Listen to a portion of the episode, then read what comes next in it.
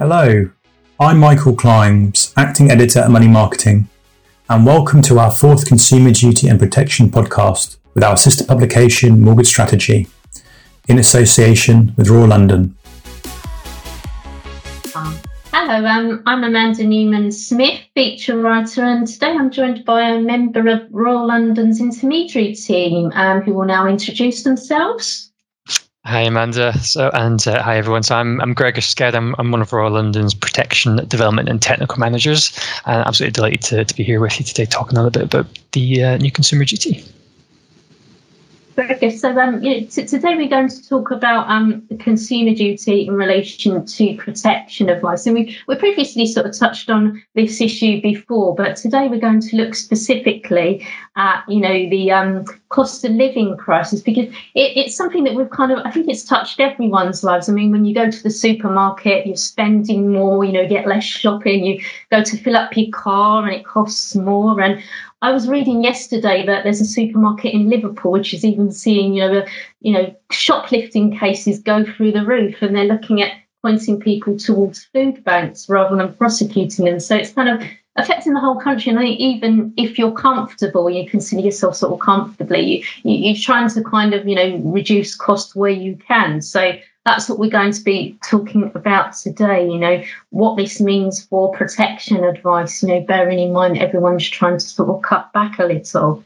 So, um, can I start by saying, you know, um, we are looking at the cost of living crisis, but, you know, how could this impact protection advice and um, clients in relation to the consumer duty? Because we, we know that there are kind of, you know, that, that there's a duty now on advisors to you know look at good outcomes and deliver you know the, best for their clients rather than just sort of you know looking at basic life cover and saying you know on your way you've got to kind of do a bit more than that so greg i mean how how do you think advisors should approach this it's it's it's a really pertinent question, I think. And as you say, you, uh, you, there's no hiding from the rising cost of living, is there? You know, we, you mentioned it's, quite concerning seeing the, the, the state of where people are being pushed towards food banks, and you, even reading in the press at the moment the price of you know, a, a, tub of butter. You know, it, it's crazy just thinking where, where things are going, and the fact that you know, a slightly joking way of looking at it, but you might end up having to spread the cost of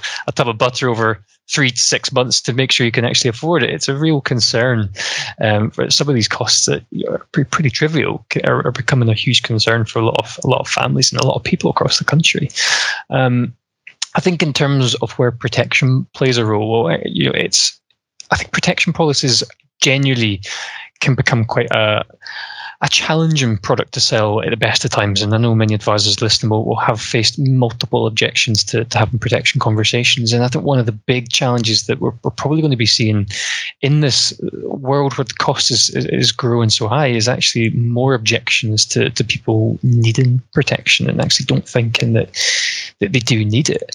Um, you know, we did some some research uh, a few months back at Royal London around the cost of living and I think some of the figures that we were looking at were around about 95% of, of the UK adult population were concerned about this this this rising uh, that, that, we're all we're all facing.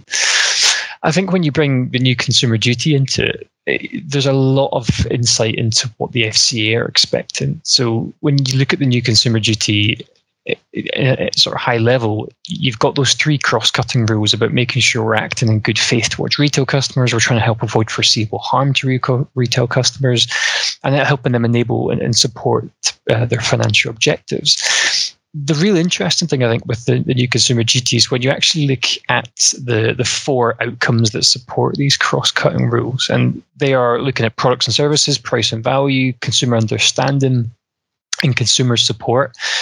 And it's that consumer support outcome which I think there's a real link into the, the cost of living and what where does this play a role with protection?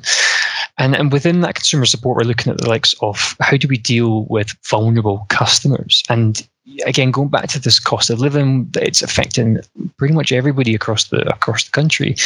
You know, it's very easy when costs are going so high and people are, are, are, can find themselves now struggling financially to, to see that there's a much greater sense of who are vulnerable customers.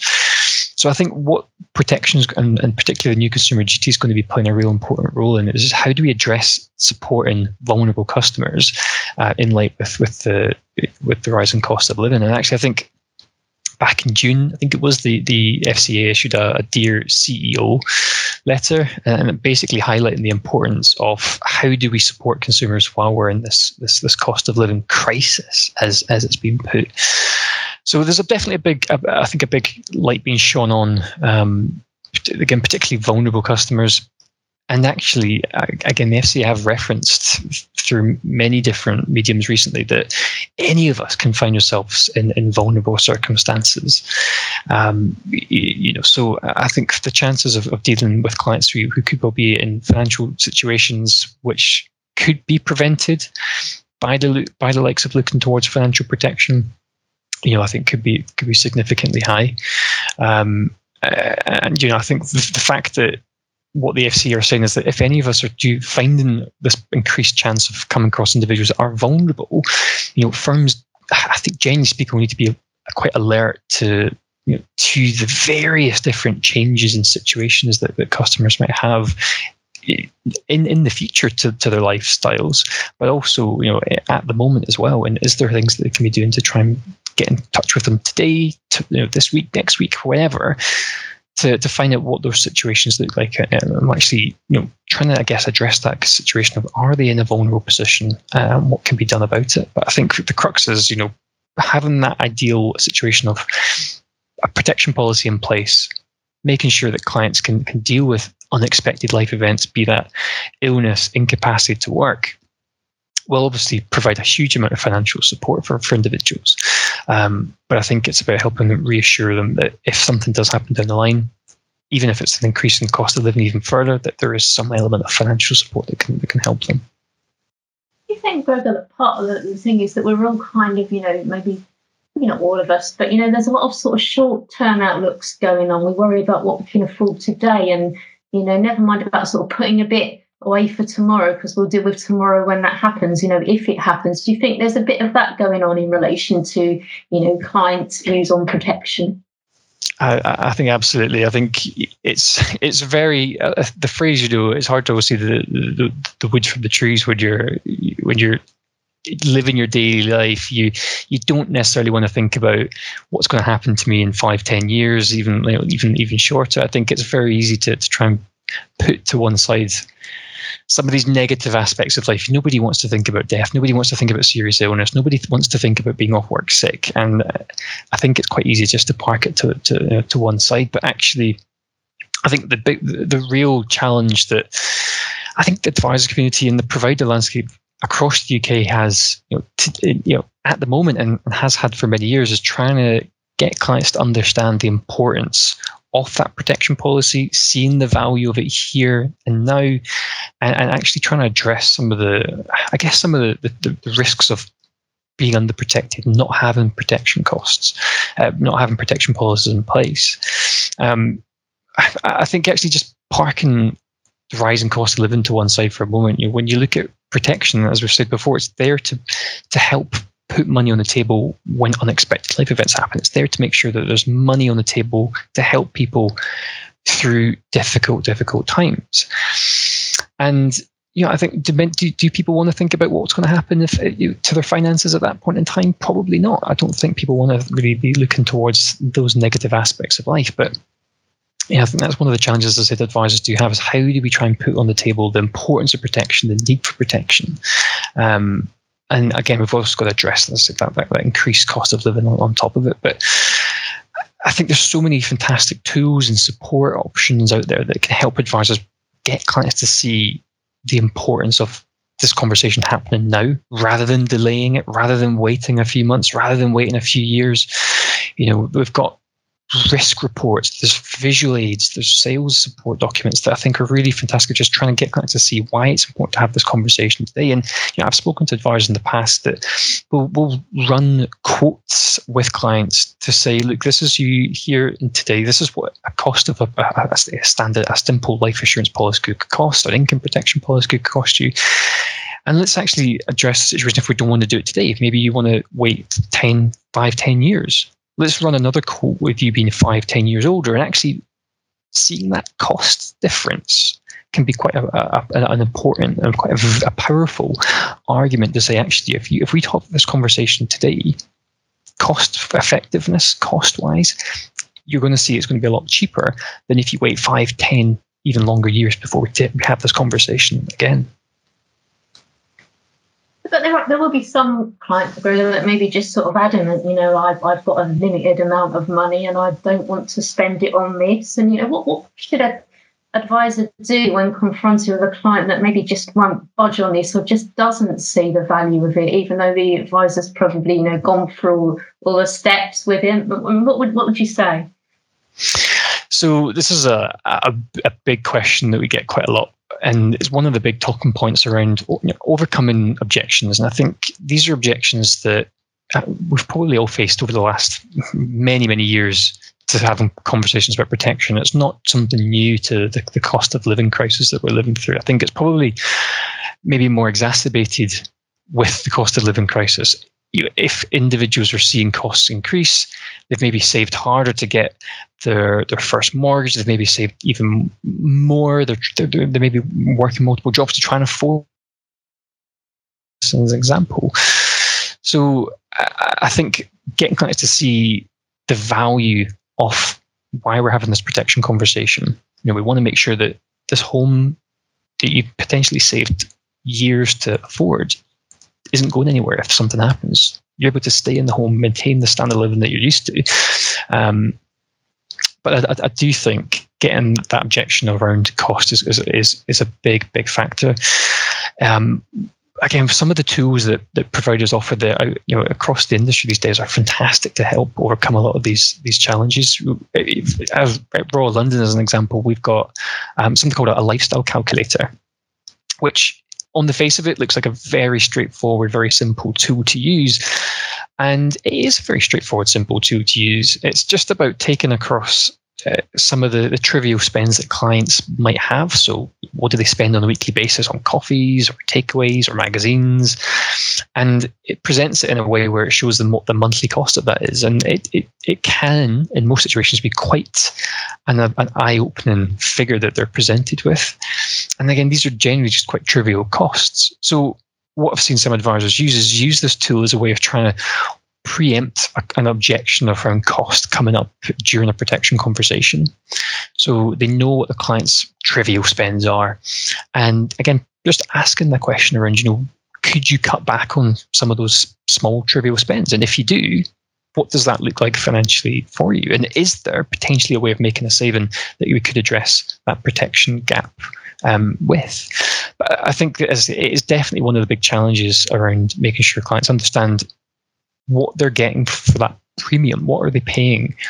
Um, what are they getting for that that, that monthly cost uh, with the protection policy? And I think trying to put across the value is is a real important um, important point. I think again bringing it back to you know, the new consumer duty, there will undoubtedly be situations where clients are unwilling to to, to progress with uh, the recommendation that the advisor is making, be that because of the cost, be it because of they don't think they need it.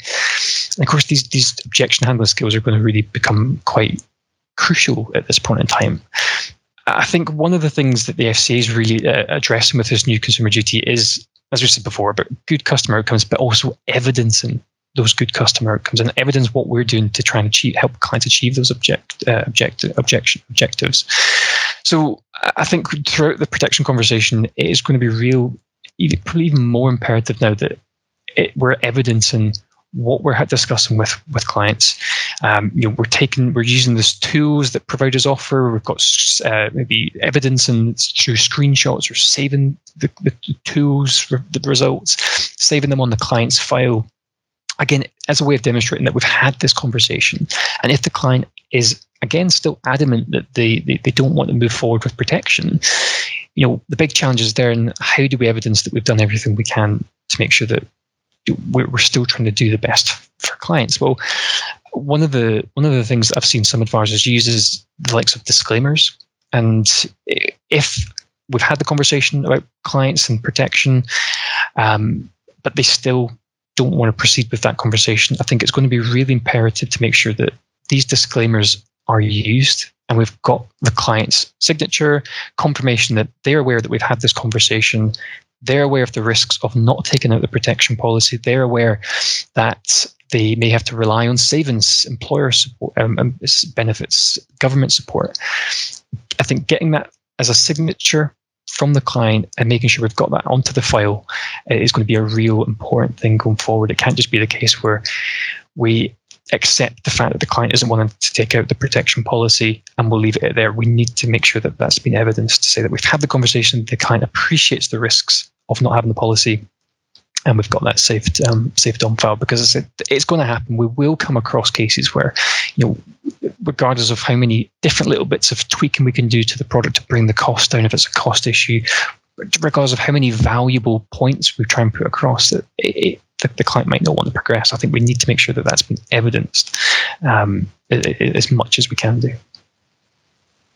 Um, definitely, but you know, in, in that situation, I mean, the, the fact does remain that there will be implications for that. And as you say, you know, the client's got to be hundred percent aware that they know that you know that is the situation. But can we talk about some of those, um, you know, consequences? I suppose because you mentioned earlier, you know, that it, it can be protection can often be cheaper when you take it out earlier. So, you know, how can an advisor kind of really ram that home to to a, a, client? You know, that if you take it out now, it's going to cost less. So, therefore, you know, your your cost issues and concerns might fall away at that point. You know, how can advisor advisors do that?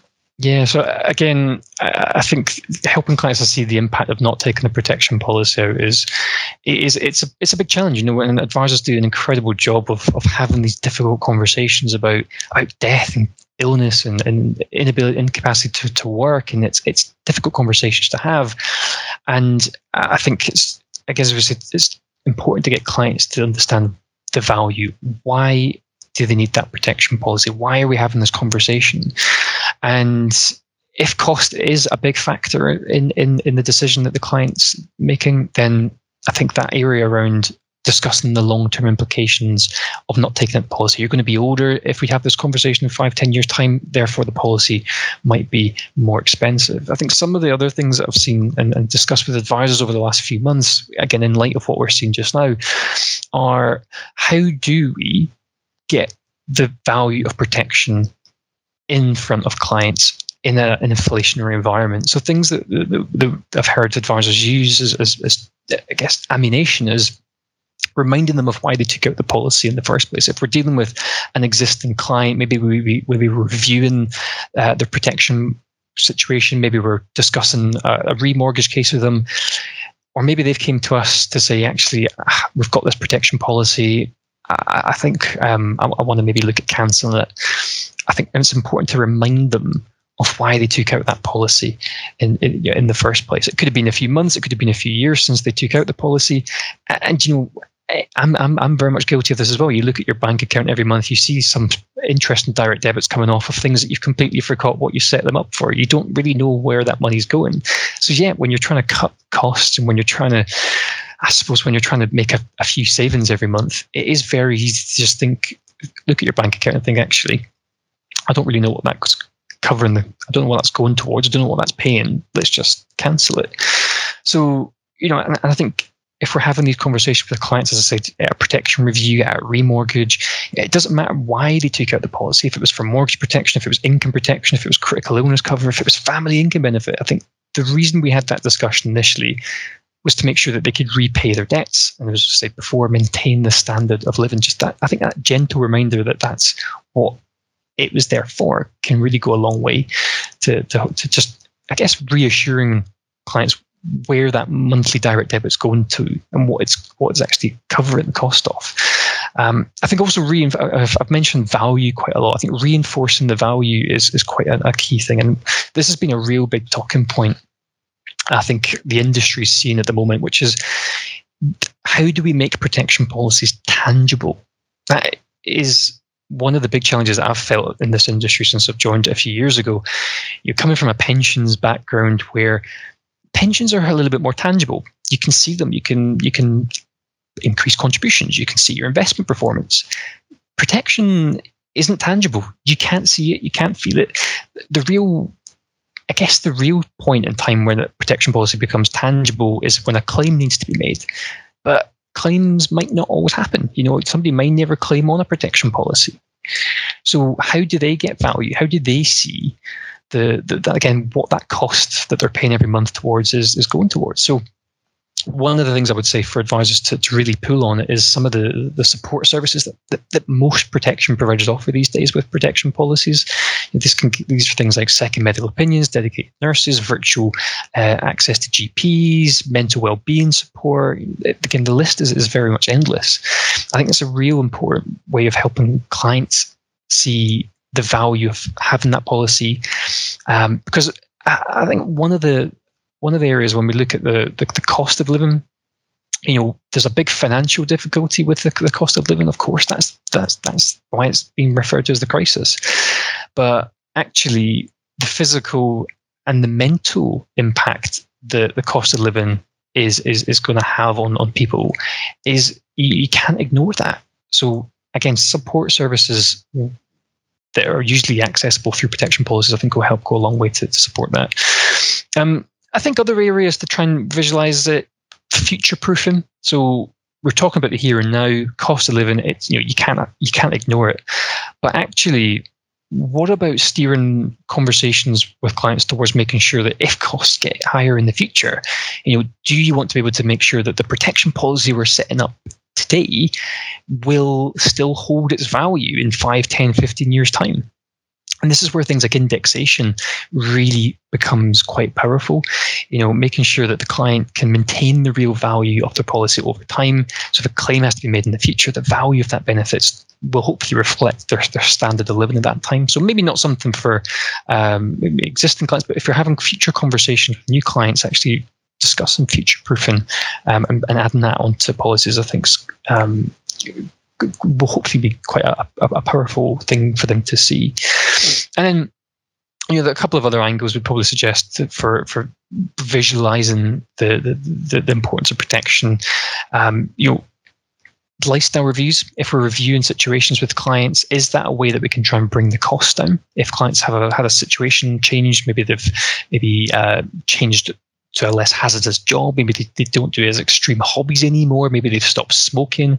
So again, worth asking the provider if there's a way of reviewing the client's lifestyle and if that might result in a lower premium. So again, in the the, the landscape where things are pretty expensive, anything that can be done to try and bring that cost down and then again, kind of echoing what we were saying earlier about the longer term implications if clients are wanting to cancel a policy or actually not take out the policy today and do it in five, ten years' time, what does that cost look like? And as I said before, you know, even running quotes of the client maybe five, ten years older, letting them see the cost, I think can be a, a really good way of just helping visualize that that that need for protection.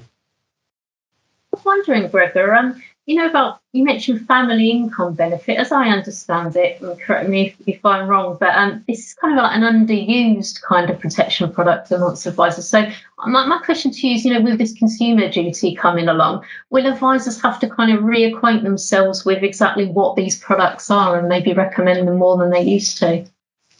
I think so, and you, you you really hit the nail on the head there with family income benefit being quite a an undersold protection solution, I would say. And it is a fantastic protection solution for what it does. You know, we speak to a lot of advisors, and genuinely, family income benefit will be something that will come up in conversation. It is a way of essentially it's life cover, but rather than paying out a lump sum, it pays out a, a tax-free monthly income. So when we think about using protection to cover lifestyle costs, you know, this protection solution can be a, a real game changer. And I think referring back to uh, some of the, the statistics I've seen with protection sales last year, so I think it was in Swiss Re's Health and Term Watch, there were about 29,000 um, family income benefit policies sold in 2020 around about 29,000 uh, last year.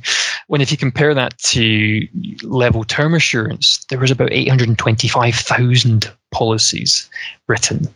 Um, so I, I think a complete change in terms of attitude towards talking about that protection would, would definitely change that that that number. but it is a very cost effective protection solution as well. And you know, again, looking at some of the stats from Swiss Re, they were suggesting that the average premium of a level term assurance policy uh, last year in, in, in 2021 was about 323 pounds. When again, if you compare that to a family income benefit policy, the average premium you're looking at about 217 pounds. So again, cost wise, generally much more cost effective. But in terms of value, what that does I think will really support clients with their, their standard of living. We've often, you know, there's, there's a famous phrase we've used at Royal London for, for many years now, which is kids can't eat bricks. And it's an interesting phrase, but I think it really sums up family income benefits so well because when we think protection, you, you know, we may initially look towards making sure we've got mortgage protection. We want to make sure clients can can live in the house and stay in the house. But what about the costs of, of maintaining their life, the standard of living, feeding their children, feeding their family. You know, it's all very well being able to pay off the mortgage, but what about those additional lifestyle costs? And again, I think that I think what we'll see over the next few months is when we get some clarity on the rules around um, the final rules from the FCA around the new consumer duty. I think actually uh, I think family income benefit is going to become a big, big talking point. It's a, as I said, very cost-effective protection solution. Replaces a lot. It can be a great way of replacing a lost income on death or or critical illness. Um, but it's a very versatile protection solution as well. There's so many different uses for it. Um, again, you know, in the past, we've had conversations with advisors about being able to use family income benefit policies as a way of replicating child maintenance agreements, uh, being able to re- essentially replicate rental uh, liabilities as well. So it can be great for clients that are in the rental sector or who maybe have young families or have gone through divorce. It's a very versatile protection solution. And I think in historically it has been often overlooked for, for, for whatever reason. But I think going forward, it's going to really play a big role in, in protection conversations, I think, in terms of versatility and in terms of cost as well. One, one final question for you, Gregor. I mean, we, we talked earlier about um, you know some of the tools that providers can have.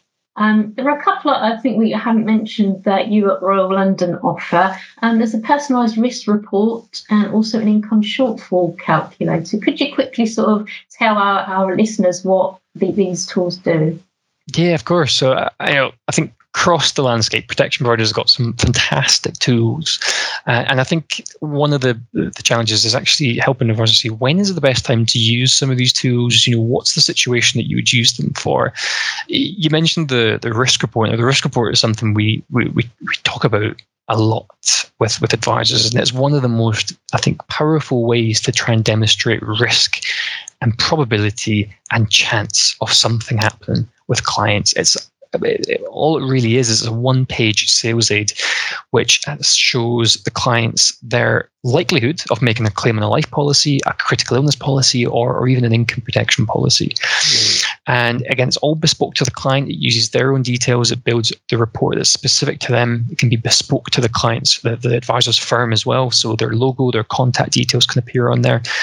But I do think the most important part about that risk report is that it does allow the conversation protection to happen if it's not already happening, or if it's maybe a way of getting clients to see that there is risks that they face. Let's have this conversation about what we can do to try and mitigate the the impact that these risks might have on, on my lifestyle. So a really powerful way to help bring protection to life. The other uh, the other real useful tool, I think, when we're talking about the cost of living crisis, is our income shortfall calculator. And again, a very straightforward, very simple tool.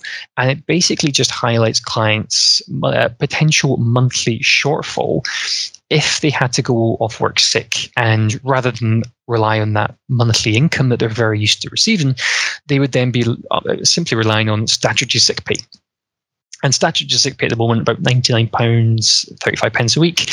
Uh, definitely, probably a difficult a, a difficult uh, cost to live on on its own. And what this tool does is it just shows clients, you know, if they did go off work sick, what would that look like in terms of month uh, in terms of sustainability for them um, if they had to live off off, off, off government um, saving, uh, government support and it can also you can also factor in uh, savings, if they've got savings, and again, what that will do to how long that their, their, the sustainability of their income will, will have if they have to go off work sick. So again, if clients are maybe a bit apprehensive about talking about income protection, maybe they've got those objections that we mentioned earlier about uh, I've got employer benefits, I've got access to government support, I've got savings. Absolutely, you, you probably do have access to a lot of those, but do they or will they give you the standard of living that, that you're accustomed to. As I say, statutory sick pay at the moment about ninety nine pounds a week. That it's not going to go really very far in terms of providing the standard of living that a lot of people will be will be used to. Savings can be very much depleted quite quickly. Um, again, particularly if those savings are, are, to be used for purchasing a house or, or for for whatever. Do clients really want to have to start eating into their savings to, to be able to, to afford to, to live? Every month. And of course, employer benefits are, are definitely a viable option, but you know how many employers have an employer benefit scheme that, that is very much similar to statutory sick pay? Do individuals know what their employer gives them? I think that can be a useful thing to, to ask in terms of uh, handling that objection to needing income protection is do you know what your employer actually offers you? And again all of these things are things you can plug into the income shortfall calculator and again just really visualizes the, the, the sustainability of income and hopefully presents income protection as a really uh, a really viable solution. Great, Gregor, it's been interesting. I've certainly learned a lot through our discussions today, and, and I'm sure our, our, listeners would agree that. So, thank you so much for your time, and um, that, that's where we end it. I'm afraid. Thank you so much, Amanda, for having me.